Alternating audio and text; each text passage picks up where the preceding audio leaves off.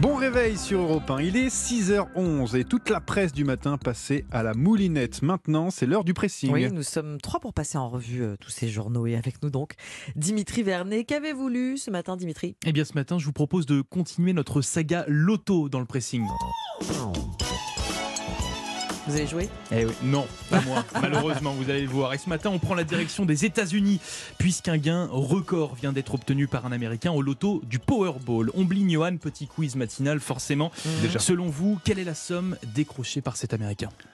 Ça doit être plus que l'euro million, je dirais euh, C'est un 300 record. millions, Oui, peut-être euh, oui. 400 millions. Ouais. Accrochez-vous, c'est un jackpot de 2 milliards de dollars, Ah, bah, soit le loin. plus gros jamais trop. enregistré dans le monde. C'est ce que nous apprend le, le Parisien ce matin. Une cagnotte record expliquée du fait que 40 tirages sont passés sans le moindre gagnant jusqu'à hier où un habitant de Los Angeles a décroché le super ticket gagnant, une somme qui pulvérise l'ancien record qui Mm. était de 1,5 euh, milliard de Ah oui, dollars quand en même. 2018. Enfin, pulvérise, c'était déjà une, une très belle somme. Ouais, Vous feriez quoi, Omblin Johan, avec euh, 2 milliards de dollars? J'arrive pas à me le représenter, c'est beaucoup trop. On, Eh bien, on pour- s'achète une navette spatiale là, je sais pas. Ouais, ouais, on va, on va dans l'espace, ouais. Exactement. Pour vous donner des, des idées, ça représente près de 130 000 Renault Twingo neuves. Oui, je suis pas sûr d'en acheter 130 000, mais Ou bon. encore l'équivalent de trois gigantesques immeubles de 18 000 mètres carrés sur les Champs-Élysées. Alors après, malheureusement, euh, notre loto national ou encore l'euro million ne nous permet pas euh, de gagner une aussi grosse somme. Pour vous dire, la plus grosse cagnotte de l'euro million était de 220 Ah, millions d'euros et seulement 26 pour le jackpot du loto, ce qui est presque 80 fois moins que ce que le Californien a gagné ce mardi.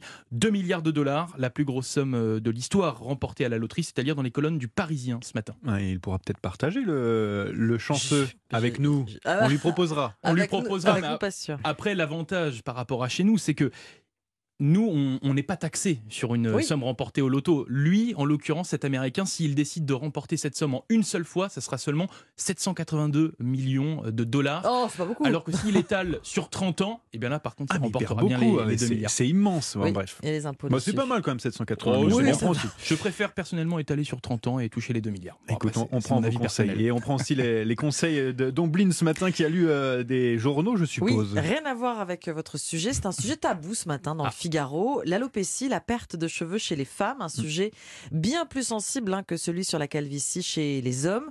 Vous vous souvenez sans aucun doute de cette scène au printemps dernier, désormais gravée dans l'histoire de la cérémonie des Oscars aux États-Unis. Pour rappel, les protagonistes s'appellent Jada Pinkett Smith, Will Smith et Chris Rock, le maître de cérémonie. Jada, I love you. Jada, G.I. je t'adore. 2, Can't wait to see it. All right? Trop impatient de voir euh, la suite euh, du film. Oh, wow. Will Smith just smacked the shit out Will. Smith vient de me retourner une baffe. Je veux plus Wow, entendre un mot de ta bouche. Une mauvaise blague de la part de Chris Rock sur G.I. Jane, les images de Canal+, hein, euh, traduites en direct.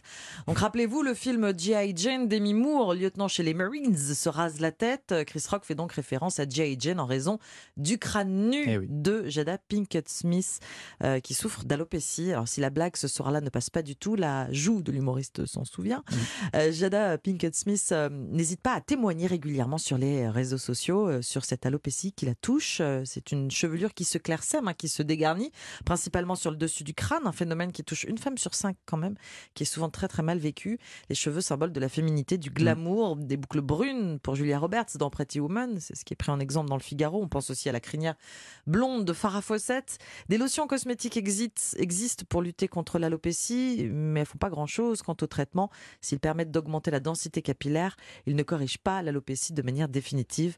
Restent les implants de cheveux synthétiques. La technologie avance, donc ils sont de meilleure euh, qualité, ils sont de plus en plus beaux, mais c'est un coût, bien évidemment. Perte de cheveux, un tabou féminin, c'est dans le Figaro ce matin. Une femme sur cinq. Une femme sur cinq, oui. c'était, c'est- oui, c'est beaucoup, c'est beaucoup. à, à des grades bien sûr Bien différents, puisqu'on là on n'a pas, on n'a pas forcément une Ce calvitie pas, complète. ce n'est pas grave de perdre ses cheveux, je peux en parler. Ce, ce n'est pas grave. regardez euh, Non, non, non, c'est- je parle pour moi, je parle pour moi. Gardez la parole, mon cher Johan. Ouais, ce matin, alors, petite question d'abord. Avez-vous rêvé un jour, une nuit, de recevoir un prix? On voulait peut-être Ah, un Oscar, ah, toujours, pourquoi pas, toujours. ou, ou un Ballon d'Or pour Oui, un Dimitri Ballon d'Or, Vernet, oui. pourquoi pas. Eh bien, Un Grammy Award c'est sûr, il y a un prix que vous n'auriez pas envie d'avoir, décerné par l'association Paysage de France. Hier, celui de La France Moche.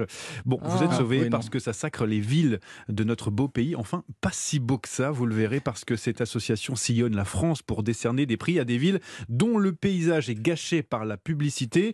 Cette année, ça a été difficile hein, de trancher quatre lauréats, ou villes lauréates plutôt. D'abord, la commune de Moussac, on est dans le Gard, gagnant du prix La campagne publicitaire. 1400 habitants seulement. Mais en arrivant dans la ville, on peut voir un immense mur jonché de panneaux publicitaires. On en compte 10, hein, alors qu'il y a seulement 1500 habitants. Ah oui. Appelé le mur de la honte par le maire de la ville qui ne peut rien y faire. C'est sur une propriété privée.